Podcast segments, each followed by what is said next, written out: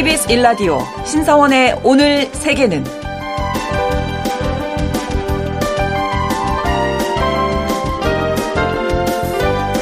안녕하십니까. 아나운서 신성원입니다. 지난달 프랑스의 한 마을에선 시골 도로의 안내 표지판이 모두 거꾸로 뒤집혀 있어서 운전자들을 놀라게 하는 일이 있었습니다. 그리고 어제는 파리 루브르 박물관을 찾은 두 명의 여성이 세계에서 손꼽히는 유명 작품이죠. 모나리자의 수풀을 뿌리는 사건이 벌어졌는데요. 누군가의 장난처럼 보이지만 두 사건을 벌인 사람들은 프랑스 농업정책의 전환을 요구하는 농민들과 시위대였다고 합니다. 최근 프랑스와 독일 등 유럽에서는 농민들의 시위가 잦아지고 있는데요. 농민들이 행동에 나선 이유는 무엇인지, 우리 농업 현실과 공통점은 없는지 잘 살펴야 할 것 같습니다. 오늘 아침 전해진 국제사회 뉴스 잠시 후 오늘의 헤드라인 뉴스로 정리해 드립니다. 그리고 통신원 취재 수첩에서는 싱가포르 통신원 연결해서 현재 다양한 소식 살펴보겠습니다. 그리고 글로벌 이슈에서는 오는 3월 치러질 예정이죠. 러시아 대선과 관련된 심층적인 내용 준비했습니다. 1월 29일 월요일 KBS 일라디오 신성원의 오늘 세계는 시작합니다.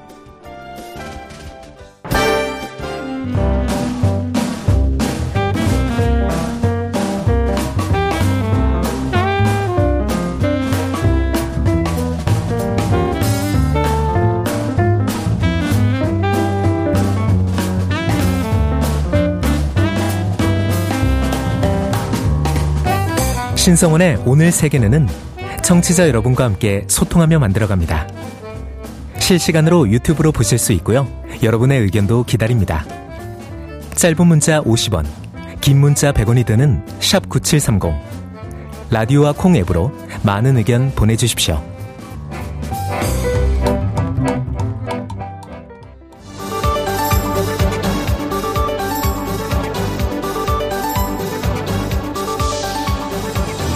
오늘 세계는 헤드라인 뉴스. 중동 요르단에 주둔하고 있는 미군 기지가 친이란 무장 세력의 드론 공격을 받았습니다. 28일 발생한 이번 공격으로 3명이 숨지고 최소 34명이 부상을 입었는데요. 가자지구 전쟁이 시작된 이후 미군이 숨진 건 이번이 처음입니다. 바이든 대통령은 책임을 묻겠다고 밝혔는데요. 중동 지역에서 확전 우려가 더 커지게 됐습니다. 튀르키예 이스탄불에 있는 한 성당에서 총격 사건이 발생했습니다. 28일 낮 11시 40분쯤 튀르키예 이스탄불 유럽지구 북쪽 사르예르 지역에 있는 산타마리아 성당에서 무장괴한들이 미사 중이던 신도들에게 총을 쏴 한 명이 숨졌습니다. 경찰은 용의자 2명을 체포했는데 아직 정확한 범행 동기는 밝혀지지 않았습니다. 튀르키예에서는 지난달 교회와 유대교 회당 등에 대한 공격을 계획한 혐의로 테러 조직 IS와 연계된 30여 명이 체포됐었기 때문에 이번에도 극단주의자들에 의한 범행 가능성도 나오고 있습니다. 프랑스 정부의 농업 정책에 반발해 트랙터 시위를 벌여온 농민들이 수도 파리를 봉쇄하겠다고 예고했습니다. 프랑스 전국 농민연맹은 29일 오후 2시부터 파리로 향하는 모든 간선도로를 무기한 차단하겠다고 밝혔는데요. 프랑스 농민들은 비도로용 경유 면세의 단계적 폐지, 유럽연합의 지나친 환경 규제 정책, 수입 감소 등에 항의하면서 18일부터 고속도로와 국도를 트랙터 등으로 막는 시위에 나섰습니다. 아탈 총리가 26일 소 사육 농장을 찾아가 경유 과세 조치 취소 등 농가 지원책을 발표했지만 농민들은 부족하다면서 시위를 이어가고 있습니다. 미국과 중국 정부가 좀비 마약으로도 불리는 합성 마약 펜타닐 문제에 공동 대응하기 위해 첫 번째 워킹그룹 회의를 개최합니다. 미국 고위 당국자는 30일 열리는 이번 회의는 펜타닐 문제에 대한 양자 공동 노력 이행에 있어 핵심 부분이라고 강조했습니다. 미국에서는 펜타닐 과다 복용이 18세에서 49세 사망 원인 1위가 될 정도로 심각한 사회 문제가 됐는데요. 바이든 행정부는 멕시코의 마약 주직에 펜타닐 원료를 공급하는 중국 기업들을 제지해달라고 중국 정부에 거듭 요청해 왔습니다. 바이든 대통령과 시진핑 중국 국가주석은 작년 11월 정상회담에서 펜타닐의 미국 반입 차단을 위해 공동 협력하기로 합의했었습니다. 멕시코에서 한 남성 승객이 비행기의 비상문을 열고 나가서 비행기에 날개 위를 걸으며 항의 시위를 벌였다 경찰에 붙잡혔습니다. 25일 멕시코에서 과테말라로 향할 예정이었던 항공기가 정비 문제로 예정 시간보다 이륙이 5시간 가까이 지연됐는데요. 그러자 한 승객이 비상문을 강제로 열고 날개 위에 올라가 항의 시위를 벌였다 경찰에 체포됐습니다. 이 승객은 물도 없이 장시간 기내에 갇혀 있었다면서 환기도 제대로 되지 않아 자칫 누군가는 건강에 이상이 생길 수도 있었다라고 항의를 했는데요. 기내에 함께 타고 있던 70여 명의 다른 승객들도 그의 말이 맞는다 하면서 석방을 호소하는 자필 연대 서명을 제출했습니다. KBS 일라디오 신성원의 오늘 세계는 오늘의 헤드라인 뉴스로 시작했습니다. 오늘 전주현 외신캐스터가 수고해 주셨고요. 자, 이번에는 오늘의 키워드 함께 살펴보겠습니다. 오늘 첫 번째 키워드는 이제까지와는 비교할 수 없을 것이다. 네. 네. 앞서 소개를 해드린 지금 미군이 사망한 소식 관련 얘긴데요. 네. 27일 밤에 시리아 국경과 가까운 요르단 북부에 있는 미군 주둔지 타워 22가 드론의 공습을 받았습니다. 이 미국의 우방이죠. 요르단에 지금 미군이 한 3천 명 정도 주둔을 해 있는데 이번에 공격을 받은 타워 22에는 시리아에 있는 알탐프라는 미군 주둔지를 지원하는 특수 작 전부대 그리고 군사 훈련병 요원들이 배치돼 있었습니다.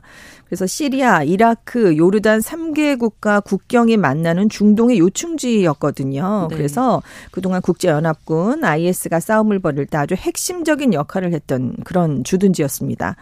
근데 이제 IS가 좀 세력이 약화된 이후에도 미국이 시리아에 한 900명 정도의 병력을 주둔시켜 왔거든요. 그런데 네. 이 알탄프 기지가 시리아 동부에 있는 친이란 세력 또 IS의 군사력 증강을 억제하는 역할을 맡아왔고 그 타워 22가 이 시리아의 알탄프 기지를 유사시에 지원할 수 있는 그런 좀 중요한 음. 그런 곳에 있는 주둔지였습니다. 일단 미국은 요르단에 있는 친이란 민병대가 공격 주체다라고 지목을 한 상황이고요. 네. 이 공격에 대해서는 책임을 물을 것이다 이렇게 얘기를 했습니다. 자 이렇게 되면 이제 중동 지역에서 확전에 대한 우려가 높아질 수밖에 없거든요. 그렇습니다. 네. 작년 10월 7일에 이제 가자 전쟁이 시작이 됐고 그 이후에 처음으로 미군 전사자가 발생했다라는 점이 좀 중요한 건데요. 그동안 이라크 또 시리아에 있는 친이란 민병대 그리고 무장 단체들이 중동에 주둔해 있는 있는 미군을 여러 번 공격한 적이 있습니다. 미군도 이제 대응을 했었고요. 하지만 그 과정에서 부상자는 있었지만 사망자는 없었거든요. 근데 미국 정부는 해외에 있는 군인 또 민간인 같은 자국민을 보호하는데 최우선 가치를 두었습니다. 네. 그런데 이번에 중동 지역에서 군인이 사망을 했기 때문에 그냥 가만히 있기는 좀 어려운 입장이 됐거든요. 어, 그렇죠. 네. 네. 그래서 일부에서는 이전까지와는 비교할 수 없는 수준의 그런 미국의 보복이 단행될 가능성이 있다. 이런 얘기가 나오고 있는데요. 이렇게 중동 분쟁에 미국을 비롯한 서방 국가의 보복이 이어진다면 중동 확전은 불가피할 수 음. 있게 됩니다. 그리고 바이든 대통령이 지금 중요한 게 지지율이 굉장히 낮거든요. 그렇죠. 대선을 네. 앞두고 있는데 근데 직접적으로 대통령이 보복하겠다라는 걸 언급을 했기 때문에 중동 지역의 긴장이 전례 없는 수준까지 높아질 수 있다라는 우려가 커지고 있습니다. 걱정입니다. 네. 자, 두 번째 키워드 키워드로 2차 진화라고 네, 네. 말씀을 드렸는데요. 이스라엘이 하마스에 지금 100명 정도 인질이 지금 억류돼 있는데 이 인질을 석방하는 대가로 가자 지구 전쟁을 2개월 정도 휴전하는 협상이 아, 네. 앞으로 2주 안에 타결될 것 같다라고 뉴욕 타임스가 보도를 했습니다. 네. 지난 열흘 동안 이스라엘과 하마스가 각각 이제 제안을 내놨었어요. 그래서 이걸 바탕으로 기본적인 틀을 만든 상황이었습니다. 그래서 서면 합의 초 안이 진행되고 있었거든요. 아직 양측에 좀 풀어야 될 주요 이견들이 물론 있습니다. 그렇지만 참가국들은 최종 합의가 좀 가까워진 게 아니냐 이렇게 판단을 하고 있는데요. 네. 지금 이스라엘 그리고 하마스 협상은 미국과 카타르, 이집트가 중재를 해서 간접적으로 이루어지고 있는 상황입니다. 일단 지금까지 알려진 합의안은 첫 번째 단계로 하마스가 여성, 고령자, 부상자 인질을 석방을 하고요. 이스라엘은 전쟁을 30일가량 중단하는 방안입니다. 네. 그리고 이제 두 번째 단계로 들어서면 하마스가 이스라엘 군인들 또 남성 민간인 인질을 석방하는 대신에 이스라엘이 추가로 30일가량 군사작전을 중단한다는 건데요. 이스라엘 교도소에서 풀려날 팔레스타인인 수감자 비율을 어떻게 할 것인지는 아직 협상을 벌이고 있습니다. 네. AP통신은 이 조건대로 합의가 실제 이루어지면 30일 동안 이어지는 1단계 휴전 기간 동안 그 뭐 세부 사항 들을 더 논의할 수 있을 것이다. 인질 석방과 관련된 그리고 이스라엘이 가자 지구에 더 많은 국제 사회에 인도적 구호 물자가 들어갈 수 있게 허용하는 걸 요구하는 내용도 포함될 수 있다라고 전했습니다. 일단 하마스가 인질을 풀어주면 영구적으로 휴전을 해야 한다라는 게 조건인데요. 네. 이 조건까지 이루어진 건 아니지만 이 전쟁이 일단 두 달이라도 멈추게 된다면 지금까지 방식으로 강도로 전쟁이 계속 이어지지는 좀 힘들지 음. 않겠느냐. 네. 그리고 그동안 영구 휴전을 논의할 추가 외교 창구가 열리지 않겠느냐. 이런 얘기가 지금 나오고 있습니다. 네. 좀 잘 진행이 그렇죠. 되면 좋겠습니다. 네, 그렇습니다. 네. 자, 세 번째 이야기는 모나리자 순환 시대인데요. 네. 앞서 네. 오프닝에서 말씀하셨는데 농민 시위대가 모나리자 작품의 숲 풀을 던졌습니다. 음. 28일이었고요. 지금 루브르 박물관에 있죠. 여성 두 명이 빨간색 그리고 노란색 수풀을 이제 던졌는데 네. 프랑스의 농업 정책 전환을 요구하는 시위대였습니다. 모나리자 앞에서 예술과 건강하고 지속 가능한 식량에 대한 권리 중에 어떤 게 더 중요한가? 당신들의 농업 정책은 병들었다. 우리 농민들은 일하다가 죽어가고 있다. 이런 음. 발언을 하고 식량 반격 이렇게 새겨진 티셔츠를 입으면서 네. 무엇이 가장 중요하냐 이런 얘기를 했습니다. 네, 이제 모나리자가 이렇게 순환을 당한 게 이번이 처음이 아니죠. 그렇죠. 네, 1956년에 볼리비아 남성이 돌을 던져서 훼손된 적이 있습니다. 그 이후에는 이제 방탄유리로 덮여 있거든요. 그래서 이번에 수프가 끼얹어지긴 했지만 작품이 훼손되진 않았습니다. 그리고 재작년에는 한 남성이 지구를 파괴하려는 사람들이 있다라고 외치면서 모나리자에 케이크를 던졌고요. 네. 2009년에는 프랑스 시민권을 얻지 못해서 화가 난 러시아 여성이 찻잔을 던지는 그런 일도 있었습니다. 일단 지금 프랑스 농민들이 그 농업 정책에 항의를 하면서 18일부터 트랙터 시위를 벌이고 있는데 네. 지금 시위는 더 거세질 것으로 지금 예측이 음. 되고 있습니다. 왜 이렇게 이런 시위가 벌어지는지 좀. 그 이유가 네. 궁금하시죠? 네. 그럼 유럽 최대 농업국이 프랑스인데요. 음. 근본 원인은 역시 인플레이션 때문입니다. 그렇군요. 고물가 국면이 계속 벌어지고 있는데 원가 인하라는 걸 농가에 지금 대형 유통업체들이 전가를 하고 있거든요. 그러니까 농민들이 음. 타격을 더 크게 입고 있고 네. 자국 농산물의 가격 경쟁력을 떨어뜨리는 수입산이 이제 그래서 많이 들어왔거든요. 그러니까 프랑스 농민들이 또 분노하게 된 겁니다. 그렇겠죠. 우리 살기 힘든데 음. 그리고 프랑스 농민 시위대는 농가의 소득을 그럼 보장해 달라. 농산물 수입도 제한을 해야 되고 비도로용 경유는 과세를 폐지해달라라는 걸 지금 요구하고 있는 상황입니다. 네. 그래서 고속도로랑 국도를 트랙터로 막고 있는데 그러니까 이제 아탈 총리가 농가 지원책을 발표했어요. 근데 농민들은 122개 요구사항 중에 극히 일부만 해결이 된 게 아니냐. 우리는 물러서지 않겠다라는 입장입니다. 그래서 29일 오후 2시부터 파리로 향하는 모든 간선도로를 무기한 차단하겠다라고 밝혔고요. 네. 남서부 지역 농민들은 트랙터를 몰고 상경에서 파리 근교에 있는 도매 시장을 봉쇄하겠다 이런 계획을 음. 내놨는데 프랑스 정부는 지금 군을 동원해서 이걸 막아보겠다. 오. 상경을 막겠다라는 또 강경한 입장이기 때문에 예, 이게 충돌이 벌어지지 않을까 좀 우려됩니다. 네, 쉽게 가라앉지는 않을 그렇죠. 것 같은데요. 네. 네. 자, 네 번째 키워드는 테일러 스위프트를 보호하라. 네, 지난주에 네. 네, 바이든 미국 대통령 목소리를 인공지능으로 만들어서 그 대선과 관련된 가짜 뉴스가 나왔었거든요. 네. 그래서 논란이 좀 커졌었어요. 그런데 이번에 지난 주말에 인공지능 도구로 테일러 스위프트의 얼굴 사진을 합성한 음란한 이미지가 어. 온라인상에 확산이 됐습니다. 네. 그러니까 관련 규제를 강화해야 한다라는 게 저 폭발적으로 지금 목소리가 나오고 있는데 지금 테일러 스위프트 얼굴에 조금 성적 수위가 높은 음. 이미지를 합성을 시켰는데 요즘은 이 합성 수위가 너무 정교해서요. 그러니까요. 네, 진짜처럼 보인다는 게 문제거든요. 음. 이게 소셜 미디어에 확산이 됐다가 이게 문제 문제가 되니까 확, 삭제가 됐습니다. 주로 X를 통해서 공유가 됐어요. 네. 어, 뭐 다른 SNS를 통해서도 확산이 됐지만 이게 삭제되기 전까지 조회수가 4,700만 회가 넘어갔습니다. 이미 네, 이미 네. 손쓸 수 없을 정도로 빠르게 확산이 그러네요. 된 건데요.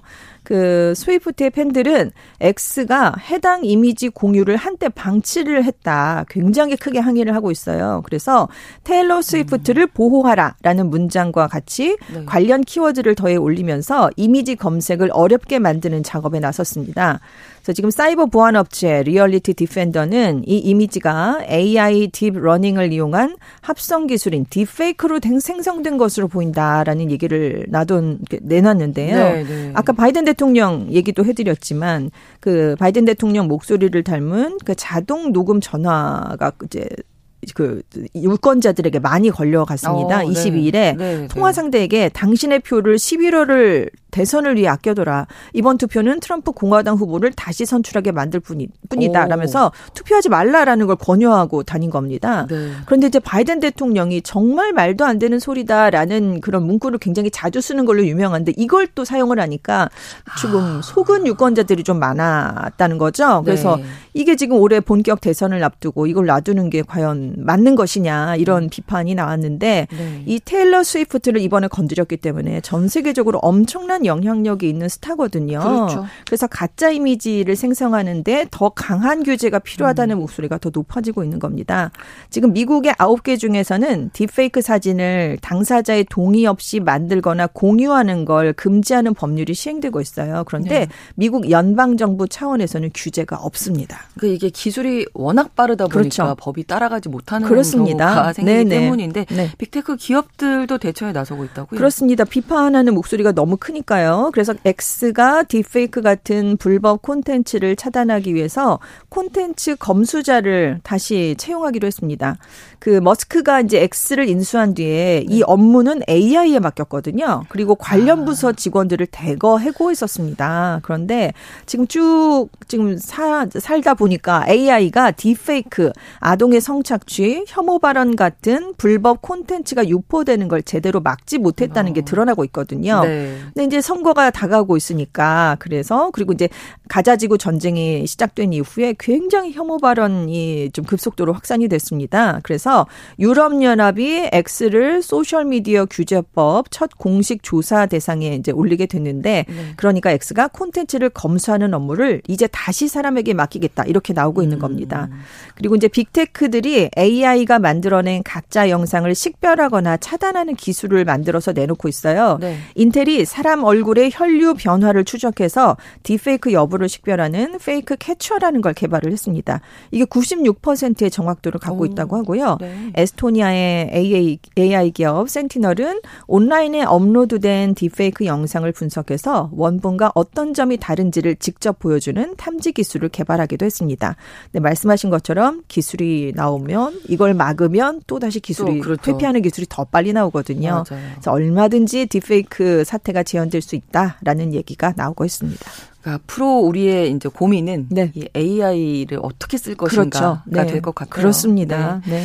자 다섯 번째 키워드는 채소인가 공유인가 그것이 문제로다. 네, 이게 지금 미국에서 감자 때문에 일고 있는 아 감자요. 감자는 채소 그렇죠. 그렇게 분류가 되고 아닌가요? 있어요. 네. 그 오랫동안 채소로 분류가 돼 왔고 2019년에 미국인이 가장 많이 먹은 채소 이게 감자가 압도적으로 1위에 올랐습니다. 네. 그런데 이제 미국에서 감자만 먹 먹어도 채소를 충분하게 먹었다. 이런 인식을 사람들이 음. 하고 있었는데 네. 지금 미국인을 위한 식생활 지침이라는 게 있어요. 이게 5년마다 개정이 되는데 이제 새 개정을 앞두고 감자를 채소에서 이제는 공유로 분류하는 문제를 이 개정위원회가 논의를 하고 있습니다. 음. 왜냐하면 감자가 고당분, 고칼로리거든요, 사실. 덩어리죠. 네. 사실. 그런데 미국인들이 특히 먹는 방식이 더 문제가 되는데 감자 튀김이나 칩 이 음. 형태로 먹고 있어요. 그래서 미국 감자 제품 시장에서 냉동 감자 비중이 50%를 차지하고 있고요. 감자 튀김이 학교 급식에 들어가면서 어. 비만의 주범이다라는 지목을 받고 있습니다. 현재 미국에서는 3명 중에 2명이 비만이거나 과체중인 것으로 조사가 됐어요. 네. 소아 비만율도 20%에 가깝습니다. 음. 정부의 의료 재정이 부담이 되고 있고요. 이 문제가 GDP의 3% 손실을 불러올 수 있다라는 경고가 나오고 있는데 당연히 업계는 비만은 감자 탓이 아니니까 우리 탓으로 돌리지 말라 하면서 거세게 반발을 하고 있어요. 그렇죠. 예. 네, 이제 감자가 사실 정치권의 영향을 좀 많이 받는 작물이기도 한데 오바마 정권 때는 영부인이 소화비만 타파 운동에 적극 나섰습니다. 그래서 학교 급식에서 감자칩을 좀 제외하면서 채소랑 과일 메뉴를 늘렸거든요. 근데 그 뒤에 트럼프 정권이 들어서면서 감자튀김 같은 고칼로리 메뉴가 급식에 다시 들어갔어요. 왜냐하면 음. 트럼프 전 대통령이 굉장히 감자튀김을 즐겨 먹는 걸로 유명하잖아요. 탄산 음료도 좋아하고 네. 그래서 그런 영향을 받은 게 아니냐 음. 이런 얘기가 많이 나오고 있습니다. 튀겨 먹지 말고 찐 감자 정말 맛있는데. 그러니까요. 네. 근데 이게 그게 사실 제일 좋은 거잖아요. 아, 설탕은 좀. 아, 소금 살짝? 네. 소금도 안 좋고. 조금 드셔야 됩니다. 아, 그렇습니다. 네. 아, 감자가 채소냐 공유인가. 네. 자, 그리고 여섯 번째 아픈 만큼 똑똑해진다. 네, 어? 이렇게 지금 미국 선생님들이 아이들을 달래고 있다고 하는데요. 네. 미국에서 필기체를 의무 교육으로 채택하는 주가 늘고 있다고 해요. 오. 네. 이 교육 관련 전문가들은 필기체가 학생들의 인지 기능은 물론이고 손가락 과 팔 근육 발달에도 도움이 된다. 그리고 음. 사실 미국 헌법이 필기체로 쓰여져 있거든요. 그렇죠. 안 배우면 못 읽어요. 그리고 이제 어르신들 편지도 필기체로 쓰면 못 읽을 수 있으니까 그렇죠. 이걸 막아야 된다라는 입장인데 그 LA의 한 교육청의 담당관은 필기체를 쓰면 뇌에 또 다른 신경망을 쓸 수 있어서 그 어린이들이 뇌 발달을 통해서 초등학습에 큰 도움을 준다라고 얘기를 하고 있습니다. 문제는 교육을 받아야 하는 어린이들인데요. 이 의무 교육 대상이 1학년에서 6학년이거든요. 근데 컴퓨터 세대잖아요. 그렇죠. 필기체가 아니라 그냥 손으로 글을 쓰는 손글씨 자체가 어렵습니다. 그렇죠. 많이 네. 써본 적이 없기 때문에요. 네, 그래서 네. 왜 배워야 돼요? 그래서 울먹이는 아이들이 있으니까 선생님들이 아유 이거 하면 똑똑해진다 어. 이렇게 달래면서 수업을 진행을 해야 되는 상황이라고 해요. 네. 근데 이제 앞으로 인공지능이 발달하면 필기체 수업의 가치가 더 커진답니다. 왜냐하면 AI를 악용한 표절이나 부정 행위가 늘어나는데 아. 이걸 막으려면 필기체 시험을 보면 좀 대안을 좀 극복을 할 수 있다는 좀 거죠. 알고 있어야죠. 필기체를 그렇죠. 어떻게 하는 건지. 그렇습니다. 네. 그리고 초등학교 음. 교사들은 그렇지만 새 시대가 왔는데 거기에 맞는 교육법을 또 개발해야지 이렇게 음. 지금 필기체 교육을 한다고 이게 되겠느냐라는 반론도 만만치 않다고 합니다. 우리나라도 마찬가지일 것 같아요. 똑같습니다. 네. 오늘의 헤드라인 뉴스와 키워드까지 전주현 매신캐스터와 함께했습니다. 오늘 고맙습니다. 네, 감사합니다. KBS 일라디오 신성원의 오늘 세계는 1부 마무리하고 2부에서 계속 이어갑니다. 11시 30분부터 일부 지역에서 해당 지역 방송 보내드리고요. 뱅글스의 노래 매닉 먼데이 전해드립니다.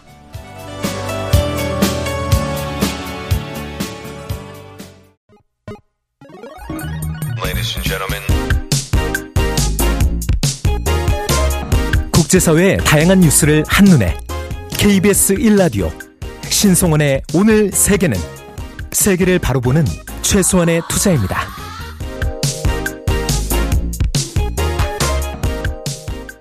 KBS 라디오 신성원의 오늘 세계는 2부 문을 열었습니다. 오드리 헵번의 노래 문 리버 함께 들으셨고요. 신성원의 오늘 세계는 청취자 여러분과 함께 소통하며 만들어갑니다. 실시간으로 유튜브 통해서 생방송 보실 수 있고요. 여러분의 의견도 기다리고 있습니다. 짧은 문자 50원, 긴 문자 100원이 드는 샵 9730, 우물정 9730번 누르시고 의견 보내실 수 있고요. 라디오 콩 앱으로도 많이 참여해 주시기 바랍니다.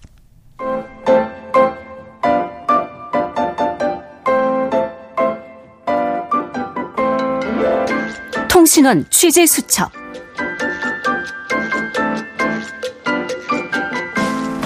통신원 취재 수첩 오늘은 싱가포르 최성숙 통신원 만나보겠습니다. 안녕하세요.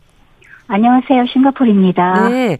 자, 암호화폐 헤지 펀드사 3에로 캐피털의 공동 창업자 슈주가 교도소에서 지난 3개월이 정말 즐거운 경험이었다. 이렇게 이야기를 했다면서요. 누구나 삶을 살면서 한 번쯤은 간방 속에서 시간을 보내야 한다. 이렇게 얘기했다고요. 네, 그렇습니다. 어, 슈주는 4개월의 징역형을 선고받고 교도소 생활을 성실히 잘 해서 3분의 1 기간을 할인을 받았습니다. 예. 그래서 3개월 만에 출소를 했는데요. 주는 자신과 동료 공동 창립자인 창립자인 카일 리빙스톤 데이비스가 출연을 해서 곧 공개될 팟캐스트에서 네. 자신의 감방 생활에 대해 언급을 했는데요.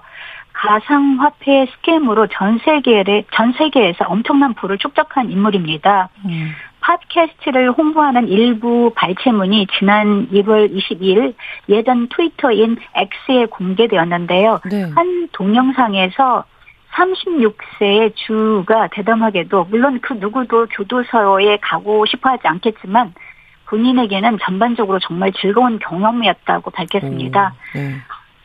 네, 교도소행 자체를 강력 추천할 정도는 아니지만 누구나 한 번씩 경험해 보면 분명 좋은 일이라고 생각한다는 거는데요. 주는 이 교도소 생활을 통해서 독서도 하고 많은 운동도 하고 또 매일 세 끼의 식사를 하고 중간에 간식으로 과일을 충분히 섭취할 수 있었다고 얘기했습니다. 밤 9시 30분에 불이 꺼지고 아침 5시 30분에 다시 불이 켜지기 때문에 잠을 정말 환상적으로 잘 잤다고 하는데요. 인터넷도 할 수 없고 술이나 커피 등을 안 마시기 음. 때문에 바로 잠에 들 수 있었다는 겁니다. 네. 주는요, 이 교도소 동료 수용자와의 관계에 대해서도 설명을 했는데요. 어, 그, 이 수용자들의 삶의 경험을 듣고 공감하는 법을 배우기도 했다고 합니다. 수용자들이 그를 보통 사람으로 대했기 때문에 그들로부터 교도소에서 최고의 조언들을 얻기도 했다고 밝혔습니다. 네, 뭐 어떻게 보면 굉장히 긍정적인 분이구나 이런 생각도 드는데 어쨌든 교도소와 즐거움은 별로 안 어울리는 단어 조합이 아닌가 싶기도 했는데 사람들 반응은 어땠습니까? 이 발언에 대해서? 예, 어, X의 시청자 대다수는 주의 감옥 생활이 그가 생각하는 것만큼 쉽다고 믿지 않는 것 같습니다. 음. 한 X 유저는요, 어, 부정적인 경험을 긍정적인 경험으로 바꾸는 것은 참 대단한 기술인데요. 농담하지 말라고 이야기를 음. 하기도 했고요. 그렇죠. 또한 유저는 주가 그렇게 말한 유일한 이유가 아마도 싱가포르 교도소에 있었기 때문이지 아. 다음에 다른 나라 교도소에 가 보고 나서도 그가 그 똑같은 말을 할지 음, 의심스럽다는 그렇죠. 댓글을 달았습니다. 그렇겠네요. 네. 그리고 3개월 짧게 있다 나와서 그렇지 않나 뭐 이런 생각도 들고요. 자 그리고 싱가포르에서는 정부 아파트 개념의 그러니까 공공 아파트라고 할 수 있겠네요. HDB를 구매하면 뭐 여러 가지 혜택이 있는데 이 젊은 35세 이하의 젊은 싱가포르 사람들이 고급 아파트 콘도를 구매하는 비율이 점점 늘고 있다고요. 예, 어, 콘도 사립 아파트가 워낙 비싼데요. 음. 어, 지난 2월 18일 싱가포르의 대형 부동산 중개 회사인 ERA 리얼리티가 어, 백서를 발표를 했습니다. 네. 바로 그 고급 사립 아파트 부동산 시장에 시장에 대한 백서였는데 젊은 싱가포르인들의 신축 사립 아파트 매입 비율이 증가하고 있고 오. 또 전반적으로 신축 사립 아파트 매입자들이 젊은 편이라고 합니다. 실제로 2021년 이전만 해도 싱가포르에서는 젊은 사람들이 주택을 매입하는 경우는 사실상 없었습니다. 그런데 이런 신축 사립 아파트 매입자의 평균 연령이 2015년에 45세였고 2022년과 작년 2023년에 39세로 어, 내려가면서 뚜렷한 하향 트렌드를 보이고 있는데요. 네. 비싼 고급 콘도미니엄이 국가에서 보조금을 주는 공공 아파트보다 더 매력적인 이유에 대해서는 많은 젊은층 싱가포르인들은 사립 콘도미니엄의 콘도미니엄이라고 하는 것이 어, 그들의 부를 늘릴 수 있는 음. 좋은 자산이기 때문이라고 합니다. 네. 싱가포르에서는요, 싱글인 사람이 공공아파트, 즉, HDB 아파트를 매입하고자 할 경우에는 만 35세가 넘어야만 구매를 할 수가 있거든요. 네. 어, ERA의 보고서에 따르면 지난 9년 동안 더 많은 젊은 사람들이 사립 아파트를 구입하는 이유 중에 하나가 그들의 소득 증가, 부의 증가로 인해서라고 얘기를 했습니다. 소득이 늘어난 젊은 싱가포르 사람들이 신축 사립 아파트에 대한 구매 접근성이 용이해졌다는 건데요. 네. 그리고 신축 고급 아파트 매입 시에 할부 지불도 가능하고 음. 콘도미니엄의 경우에 초기 계약금을 낼 만한 소득이 안 되는 젊은 싱가포르 사람들에게도 특히 도움이 되기 때문이라고 합니다. 네, 불을 들리기 위해서 비싼 아파트지만 어, 선택을 한다 이런 얘기인데 싱가포르에서 정규직 외에 부업을 하는 또 직장인들이 늘고 있는데 이런 트렌드 계속될 것으로 보인다고요. 근데 이게 합법적인 건가요? 괜찮은 건가요? 어, 실제로 어, 그 이야기에 대해서는 좀 논쟁 여지가 있는 것 같습니다. 네. 지난 어, 1월 23일 온라인 구직 사이트 인디드.com에서는요. 네. 싱가포르 근로자 1,200명을 대상으로 실시한 설문조사에서 응답자 중에 18%가 올해 부업을 할 것 같다고 답변을 했습니다. 정규직 일자리 외에 부업이나 여러 가지 다른 일을 하는 것은 지난해 인디드 설문조사에 따르면 두 번째로 높은 직장 트렌드로 나타났고요. 네. 응답자 중에 13%가 부업을 이전에 했다고 답을 하기도 했습니다.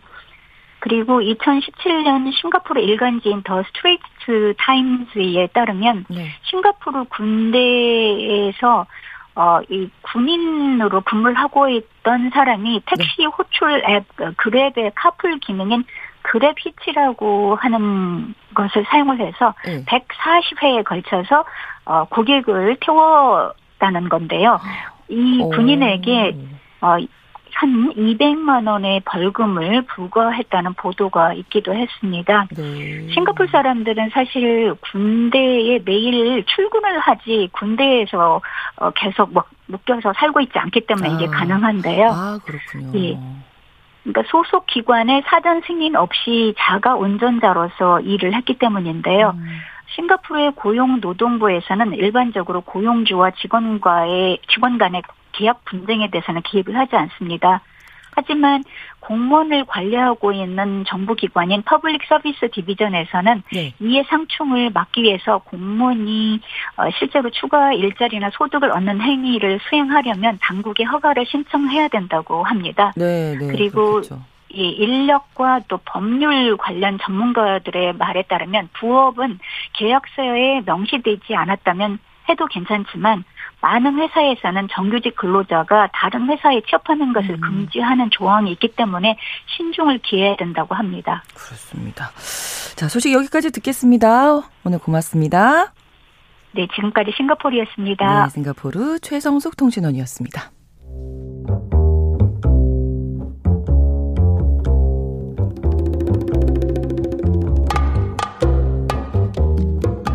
세계를 알면 우리가 보입니다.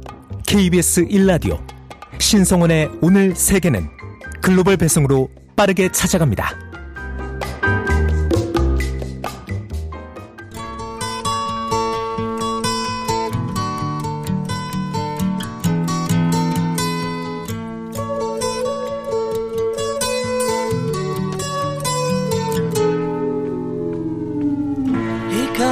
올해는 세계 70개 국가에서 크고 작은 선거가 치러지는 선거의 해죠. 그 중에서도 가장 큰 관심을 모으고 있는 선거, 뭐 미국 대통령 선거일 거고요. 또 러시아에서도 오는 3월 중순에 대통령 선거가 치러집니다. 블라디미르 푸틴 현 대통령의 승리가 기정사실로 받아들여지고 있지만 또 어떤 후보들이 푸틴의 아성에 도전하고 있는지도 궁금한데요. 자, 오늘은 약 50일 앞으로 다가온 러시아 대통령 선거 관련된 움직임 살펴보겠습니다.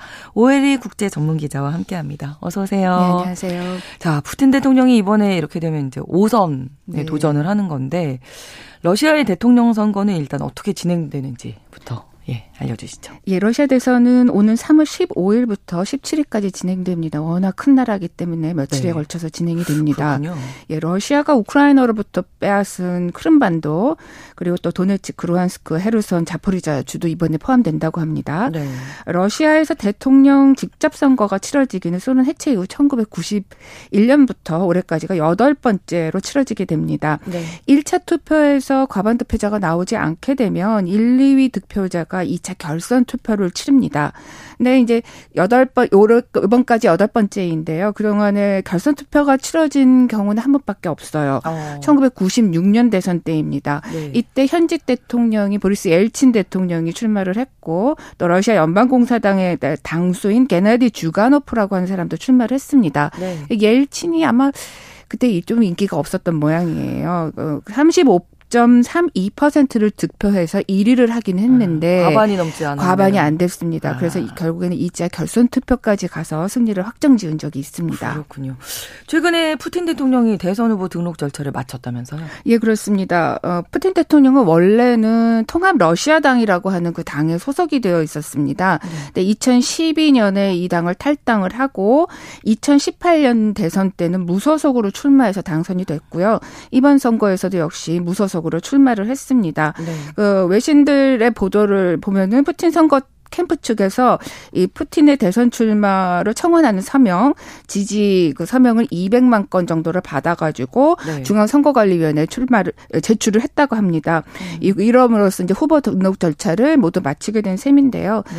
러시아 선거법에 따르면 무소속으로 대통령 선거에 출마를 하려면 전국 40 개 지역에서 최소 30만 건 이상의 지지 서명을 받아서 이거를 선관위에 음. 제출을 해야 합니다. 네. 음, 근데 원래 이제 원 내에 들어와 있는 정당의 후보 같은 경우 이런 절차가 필요가 없습니다. 그 하원 선거를 통해서 다 이제 그 유권자들의 지지를 확인 받았기 때문에 네. 대선 출마할 경우에는 이런 의원들이 출마할 경우에는 지지 서명 필요 없고 대신 이제 원외 정당의 후보가 출마할 경우에는 전국에 10만 명 이상의 10만. 지지 서명을 받아야 합니다. 합니다. 네. 에, 그 최종적으로 이 서명의 절차를 다 마치게 되면 네. 선관위에서 이 서명이 제대로 잘 이루어졌는지를 한번 체크를 하고요. 그다음에 이제 이게 또 시간이 꽤 걸리겠죠. 그래서 그렇죠. 이제 최종적으로 몇 명이 대통령 선거에 후보에 오를지의 명단이 작성되는 건 2월 12일쯤이 될 것으로 예상이 됩니다. 네. 자, 그러면 지금까지 후보 등록한 사람은 푸틴 말고 또 누가 있는지 알아볼까요? 예, 출사표를 던진 사람은 한 10여 명 남짓이 되는데 네. 선관위의 이런 최종적인 후보 등록 절차를 모두 마친 사람은 몇 명이 되지는 않습니다. 어, 현지 보도에 따르면 지금까지 후보 등록을 완전히 다 마친 사람은 푸틴을 포함해서 한 서너 명 정도쯤 되는 것 같아요. 네. 푸틴 외에 어떤 사람이 나왔는지를 보면은 어, 정당 정당인으로서는 레오니드 슬루츠키 현 하원 외교위원장 그리고 블라디미르 다반코프 전 하원 부의장 그다음에 니콜라이 하리토노프 예, 하원 의원 등 이렇게 세 명이 있습니다. 네. 이 슬루츠키라고 하는 사람은 극우 성향의 러시아 자유민주당 소속이고요. 음. 다반코프는 중도 우파 성향의 신민당, 신인민당, 하리토노프는 극좌 성향의 러시아 공산당 소속입니다. 음. 모두 원내 정당의 후보이기 때문에 이제 지지 서명 절차는 필요가 없습니다. 네. 에, 그리고 이, 이 사람들의 성향을 보면은 뭐 이미 기성 정치이기도 하기 때문에 뭐 당연히 러시아 중심적인 사고 방식을 가지고 그렇죠. 있고요. 네. 우크라이나 전쟁에 대해서 아주 적극적으로 지지하는 음. 사람입니다. 그렇기 때문에 푸틴 대통령의 뭐 대내외 정책에 반기를 들고 어떤 자신만의 어떤 새로운 뭐 노선을 뭐 나타내기 위해서 출마했다기보다는 뭐 대내외적으로 자신의 이름에 이름값은 좀 높이기 위해서 음, 출마한 게 예. 위해서. 그래서 출마한 것이 아닌가라는 음. 생각이 들고 또 이번 대선이 또 공정한 대선이다라고 하는 거를 조금 대내외적으로 아. 과시하기 위한 어떤 아. 들러리 성격의 후보가 아닐까라는 생각도 해봅니다. 예비 후보 가운데 좀 주목할 만한 사람 누가 있을까요? 예, 지금 뭐 서방의 언론 보도들은 이 예비 후보에 또 누가 올 것인가, 네. 나올 것인가를 좀 가장 주목하고 있는 것 같아요. 현재 가장 주목받고 있는 예비 야권 후보로는 보리스 나데진이라고 하는 인물이 있습니다. 네. 올해 예순 나이 예순으로 중도 우파 성향의 원외 정당 심의 발의 당의 소속입니다. 그러니까 이제 원외 정당의 후보니까 이제 10만 명 이상의 지지 서명을 받아야 하는 절차가 있. 있습니다. 그러네요. 어, 이 사람은 소비에트 체제 시절에 우즈베키스탄 타슈켄트에서 태어났습니다. 네. 근데 부모가 모스크바로 유학을 떠나게 되면서 함께 이제 모스크바 쪽으로 이주를 해가지고 성장을 했어요. 음. 10대 시절에 수학 영재였다고 합니다. 아. 전국 전 소련에서 수학 경시대가 있었는데 네. 2위를 했다고 합니다.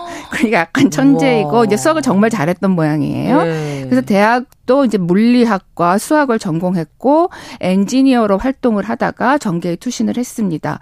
1990년대 말에 이제 정치인으로 이제 활동을 하기 시작해서 음. 1999년에 하원 어, 선거에 출마를 해서 당선이 됐습니다. 네. 그래서 2003년까지 하원 의원을 지냈고요. 또 특히 이제 이색적인 거는 2015년에 그 반푸틴 활동을 하다가 피살을 당한 보리스 넴초프라 고 하는 굉장히 유명한 그 정치인이 있었습니다. 네. 이 사람이 예, 사망을 이제 피격을 받아가지고 사망을 했는데 이 사람과 굉장히 각별한 사이였다고 하니까 아, 성향이 비슷하다라고 그렇겠네요. 볼 수가 있습니다. 네. 근데 이제 나데지디는 러시아 내에서는 뭐 이렇게 다양한 정치 활동을 했지만 해외는 물론이고 그 전국적인 지명도가 좀 이번 이전에는 거의 없었던 인물이라고 해요. 그러니까 음. 모스크바 인근에서는 막 유명한 정치인이라고는 할 수 있지만 네. 전국적으로 이름이 잘 알려져 있는 정치인은 아니었습니다. 그렇군요. 그런데 지금 러시아 일각에서는 이 사람의 후보 등록을 빨리 마치자라고 해가지고 막 줄을 서서 지지자들이 어. 서명하겠다고 이 사람 네. 선거 선거 관리 어, 어떤 그 사무소에 뭐 줄을 네네네. 쓴 모습이 굉장히 화제가 됐어요. 어. 예, 이 최소 10만 명의 지지 서명을 받아야 하는데 벌써 이제 이걸 훌쩍 넘어가지고 네. 15만 명이 넘는 약 16만 명에 가까운 지지 서명 절차를 받았다고 합니다. 오. 그런데 앞서서 제가 그 선관위가 이제 지지 서명을 받으면은 이게 제대로 잘 이루어졌는지 검사를 한다고 했잖아요. 네. 근데 그 중에 일부 또 착오가 생겨서 어뭐 몇 명은 빠질 거를 음. 생각해서 좀 더 여유 있게 이 무, 이 서명을 받곤 하는데 나머지 기간 동안에 약 5만 명 정도를 더 받아서 아. 선관위에다 정식으로 이제 후보 정, 등록 절차를 마칠 예정이라고 합니다. 네. 이렇게 관심이 쏠리고 인기가 좀 있어 보이는데 네. 이유가 뭘까요? 어, 제가 일단 막 10여 명 정도가 출사표를 던졌다고 했잖아요. 네. 근데 그 중에서 실질적으로 푸틴에게 저항해서 뭐 대항한 후보는 이 사람이 거의 유일합니다. 특히 우크라이나 전쟁에 대해서 굉장히 비판적이고 전쟁뿐만 아니라 푸틴의 그 대내 국내 정책에 대해서도 매우 비판적입니다. 네. 최근에 그 외신들이 그 나데지딘의 선거 사무소를 이제 직접 찾아가서 지지 서명을 하려고 이렇게 줄을 서 있는 사람들을 직접 인터뷰를 했거든요. 네. 그 중에서 많은 사람들이 이렇게, 이렇게 추운 겨울에도 이렇게 추운 날씨 나설게 된 이유로 우크라이나 전쟁에 대한 자신의 반대 의사를 나타내고 싶어서 음. 이 사람을 지지하기로 결심을 했고 그래서 이렇게 지지 서명까지 나오게 됐다라고 아. 이야기를 했습니다.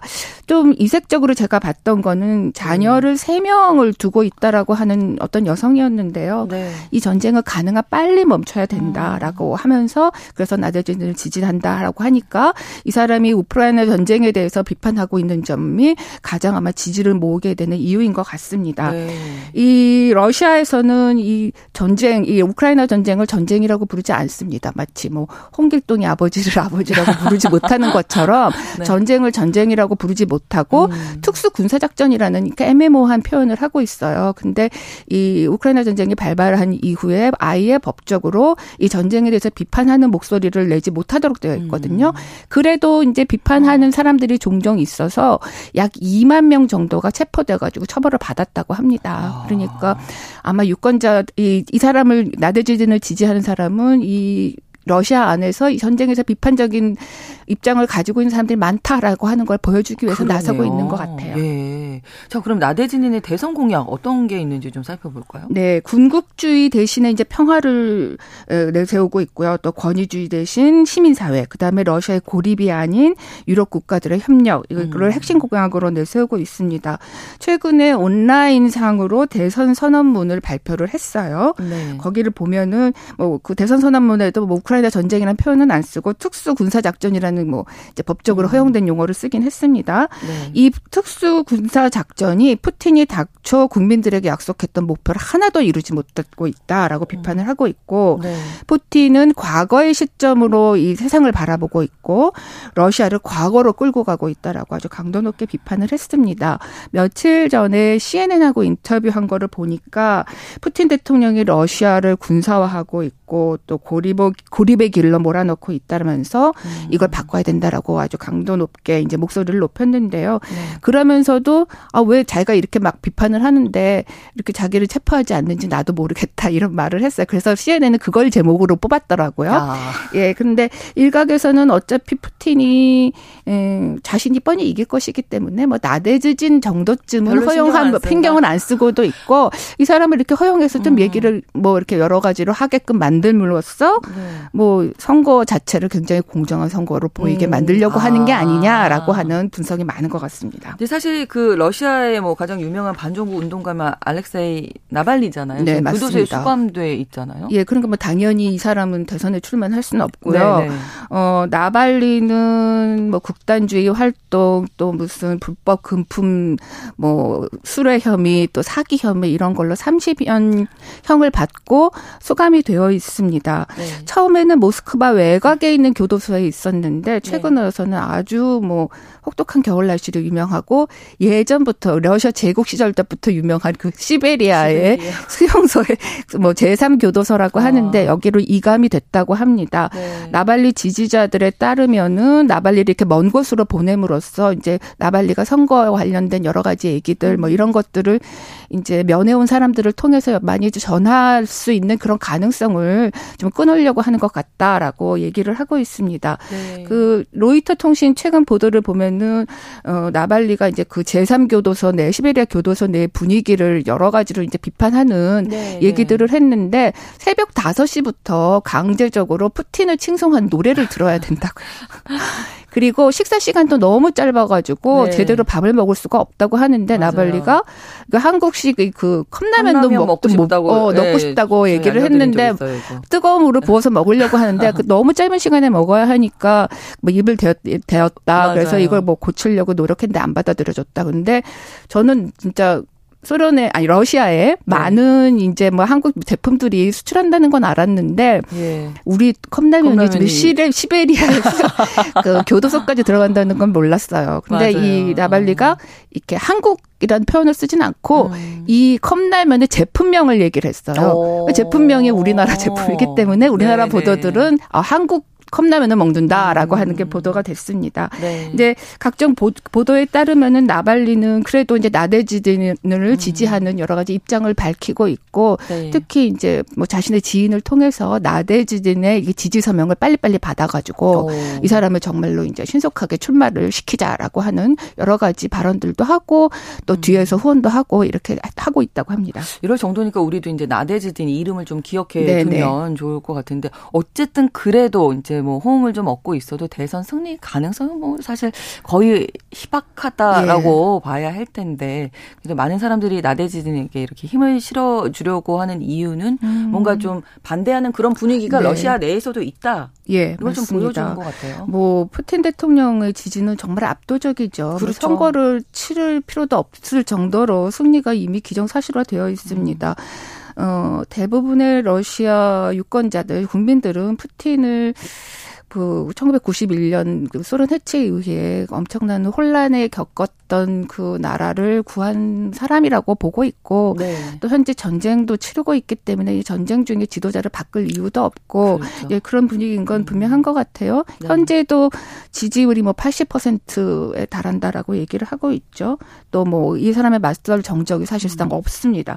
그런데도 불구하고 이제 나대지딘 같은 사람들이 있다라고 하는 점들을 통해서 네. 어 유권자들은 내부에서 어떤 분위기들을 또 보여주려고 노력하는 것 같고 네. 그래서 우리가 또 여기를 주목할 필요가 있는 것 같습니다. 그렇습니다. 오늘 글로벌 이슈에서는 오는 3월에 있을 러시아 대통령 선거 자세히 알아봤습니다. 오혜리 국제전문기자와 함께했습니다. 고맙습니다. 네, 감사합니다. KBS 일라디오 신성원의 오늘 세계는 마치겠습니다. 저는 내일 오전 11시 5분에 다시 오겠습니다. 고맙습니다.